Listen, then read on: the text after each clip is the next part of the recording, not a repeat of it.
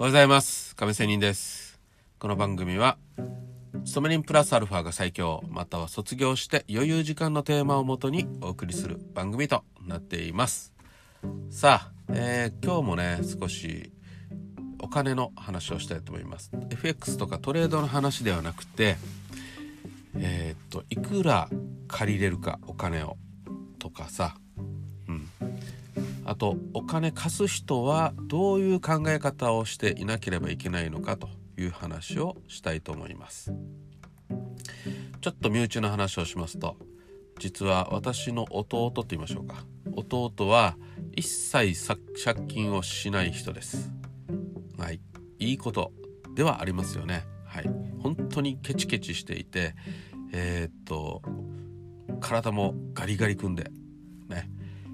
もう本当にだからといってお金持ちかったらそうではないんですけどまあね給料はあんまりよろしくないんでとかねそういうことなんですけどまあ借金はしないと。まあそれが分かってるから借金をしないというのもありですね。分かります。でもねえー、と自分のやりたいことができないということがをずっと言っているんですね、うん、さあそこで皆さん現在ははい融資を受けられる。お金を借りれる。っていう方法ありますよね。それをある意味トレードとかでも似たような言葉でレバレッジをかけられるということですね。お金を借りるということは、えー、返済をしなければいけない。でも大量にお金を借りれる。それによって自分が今何かやりたいということがあったら今すぐできるということになるわけですよね。はい。例えば自分の給料からね、えー、1万円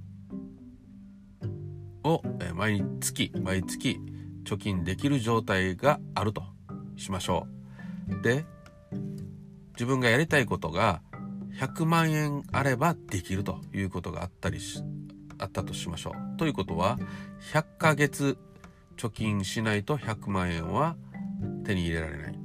で100ヶ月後にしかやりたいことができないということですよね。はい、100ヶ月後ってじゃあいつよと12ヶ月が1年ということはってなりますよね。はい、そこでじゃあさ、えー、借金をもちろんやらない方がいいに決まっているんだけどまあこれこまたね利率っていう言葉が出ますよね。みんな頭に浮かんでますよね。はい。じゃあ貸し借りた時の利率はいくらかと。もちろん低いようにするわけなんですけどまあそこでとにかく100ヶ月後に貯めてやるのか今すぐやった方がいいのか。これまたね時代の流れによってもそれが必要な自分がやりたいことがね必要なことなのかあと100ヶ月後経った時には自分のやりたいことではなくなってる可能性もありますし。でも後であやればよかった。今すぐでもやればよかったって後悔になることもあります。でしょうし。まあそういうわけでねやっぱり時間はもう戻せないしある意味お金なんかより時間が貴重と私は思っています。まあですのでまあ借りた方がいいというような考え方ではあるんですよ。ね。はい。まあ、余計なこととかこうやってね FX とかお金を溶かしたりすることではなくてね、うん、自分自身に投資するというようなことですよ。うん、まあそれも含めてねやっぱり借りた方がいいという思考は大事だと私は思ってます。この世の中だから。ね。貸してくれるし。さらにさらに言えば私はもう経験者です。えー、お金3000万借りて、借りれて、ね。借りれましたよ私3000万そして債務整理までしました。まあ貸した人からすればもうたまったもんじゃないですよね。当然ね、うん、自己破産したということはもう返さなくていいということです。これ法律で決められています。債務整理法律で決められています。ね。多分人権の視点だと思います。ね。まあそういうわけでチャラにできるわけですよ法律で。正式に。まあだからそういうのを使うというのももちろん返せない状況になったらですよ。そして、えー、自分がそうやりたいと思ったって裁判所がそれ認めないといけませんので弁護士通しましたが私もね裁判所が認めたらという話にももちろんなりますよ。ね。はい。よってまあそういう方法もあると。じゃあ貸す方からしたらたまったもんじゃないということですがそれぞれ私もたくさんいくつか金融機関から借りましたがでもですよ金融機関でさえもそんな法律なんか当然知ってるわけですよね。債務整理という方法でね。えー、チャラにされるということだってあるわけの分かってはいるんですよ。だから分かっていながら貸せるということだけは忘れないでもらいたい、ね、貸せる方は要は帰ってこないという前提でお金を貸さないといけないということですよ。ね、でもちろんそうだからといっても、えー、貸せる人はやっぱり絶対ねチャラにさせられる法律でねチャラにさせられるやつじゃなくて貸せるやつ、えー、返してくれるやつにしか返さないといけないだからこそ審査が出るわけよ。ね、審査で通るということもありますし審査で自分であ貸してもいいなといろんなね基準のもとに貸してもいいなということで判断されて貸したとしてもやっぱり返せな法的法的にね、返さなくていいチャラにできるという方法になるかもしれないということですよ。よって貸せる方は帰ってこなくない、えー、帰ってこないものだという前提で貸してるということも言えますよね。はい、ここが大事なんですよね。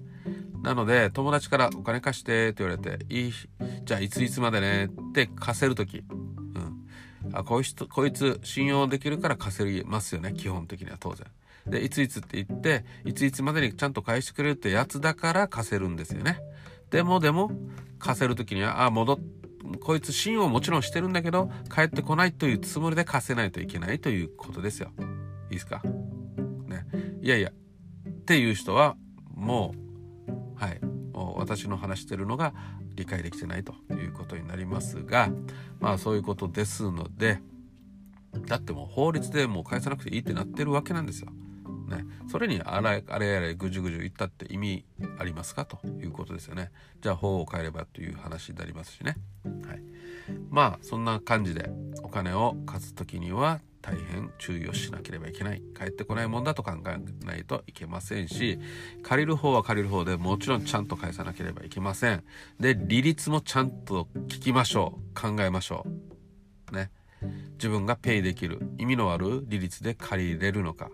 で返せるのか。ね。で本当に苦しくなったらちゃんと債務整理法律を使って弁護士を使って債務整理をしましょうと。苦しい時間ずっと返したって返さないままただ見栄とか見栄っ張りとか建前で、えー、返すふりをしたって全然自分の残高は減りません。えー、じゃ減りませんというかねあの借金は減りません。ね。ただ利率だけ返してると。特にみんな知ってる通りえ、ー、とカードでやるのは何でしたっけ？デビットカードではなくてえっと毎月固定で払えばいいっていうのがあるじゃないですか、ね、そういうのは危険です。まあ私もやりましたけどね、はい。まあ、そういうわけでいろいろ苦しんできた私だからこそまあねいろいろ細部整理もした私だからこそ話をしている話ですということで。まあ、えー、月曜日の朝っぱらからこんな話をしていますけども。えー、まあこれは今でもねこの番組を聞いてる人でも借金してる人いっぱいいると思います。ね。はい。